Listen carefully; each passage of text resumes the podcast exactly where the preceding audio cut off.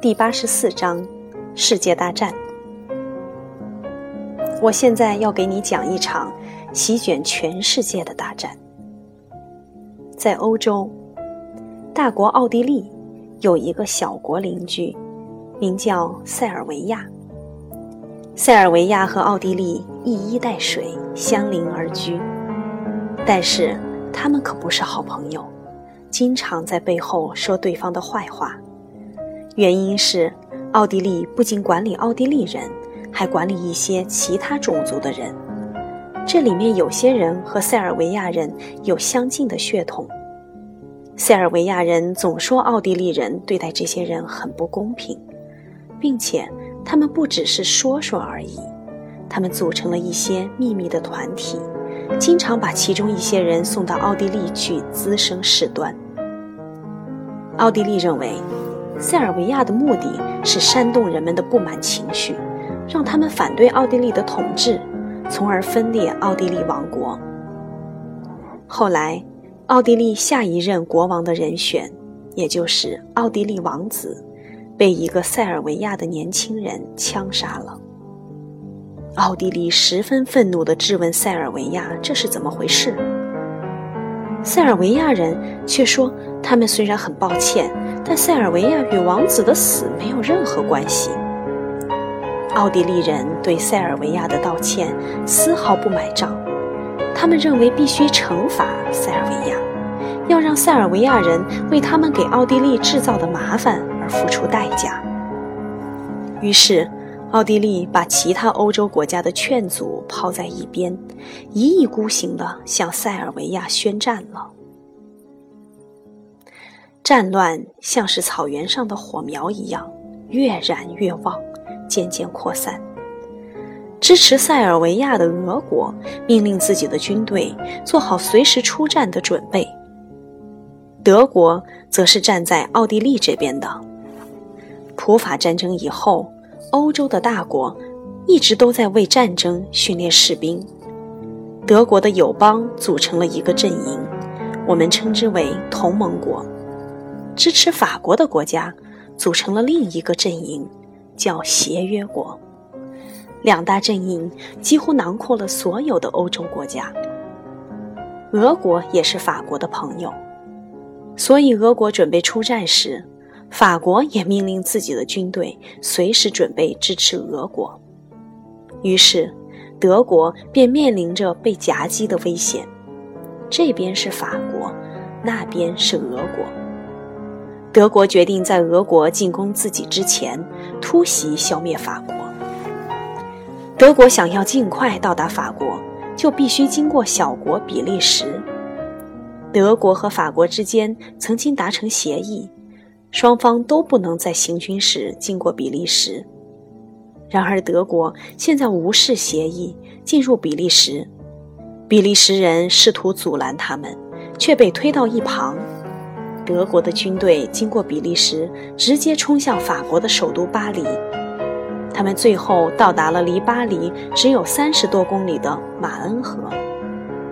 霞飞将军率领法军在那里阻止了德军的进犯。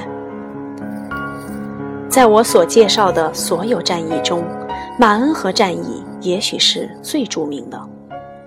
虽然在马恩河战役之后，战争还持续了四年。但是这场战役至关重要。试想一下，如果德军在马恩河战役中获胜，他们就会攻下巴黎，从而把整个法国纳入德国的势力范围。这时候，英国也加入了战争，他站在法国、比利时和俄国一边。德国的海军无法抗衡英国所拥有的世界上最强大的海军舰队。于是，德国把他们的战舰都留在了国内，而动用潜水艇来打海战。这样，英国海军就很难发挥出优势了。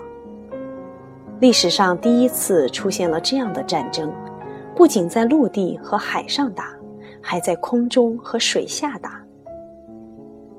德国的潜水艇有时也会攻击未参战国家的船只。这些国家因此对德国非常不满。战争结束之前，几乎世界上所有国家都加入到这场混战中来了。这就是为什么我们把这场战争称为世界大战的原因。战争夺走了成千上万人的生命，让不计其数的战士负伤，并耗费了巨额的钱财。但战争还在继续，难分胜负。这时候，俄国突然爆发了革命。俄国一直都是个穷国，战士们本来就缺乏军火供应，也缺乏医疗设备。俄国人把他们的统治者沙皇和他的家人全部杀死，并拒绝继续参战。这样的形势对协约国来说简直是太不利了。一九一七年，也就是战争爆发后的第三年，美国加入了战争。他参战的原因是，德国的潜水艇击沉了美国的船只，让很多美国人丢了命。美国离战场非常遥远，它在大洋彼岸五千公里以外，似乎不会对这场战争产生多大的影响。但是没过多久，美国就派潘兴将军率领两百万大军乘船渡过了大洋。在很多重大战役中，你都可以看到美国人的身影。一九一八年十一月十一日。德国和他的盟国终于投降，并且签订了一份文件，答应了同盟国的全部条件。第一次世界大战就这样落下了帷幕。德国的独裁者去了荷兰，德国成为共和国，大奥地利变成了小奥地利，小塞尔维亚则完全不见了。在它的位置上诞生了一个新的国家——南斯拉夫。它包括了原来的塞尔维亚和其他一些小国。我们又一次迎来了和平。未来又会发生什么呢？别问我，我也不知道。因为世界永无尽头。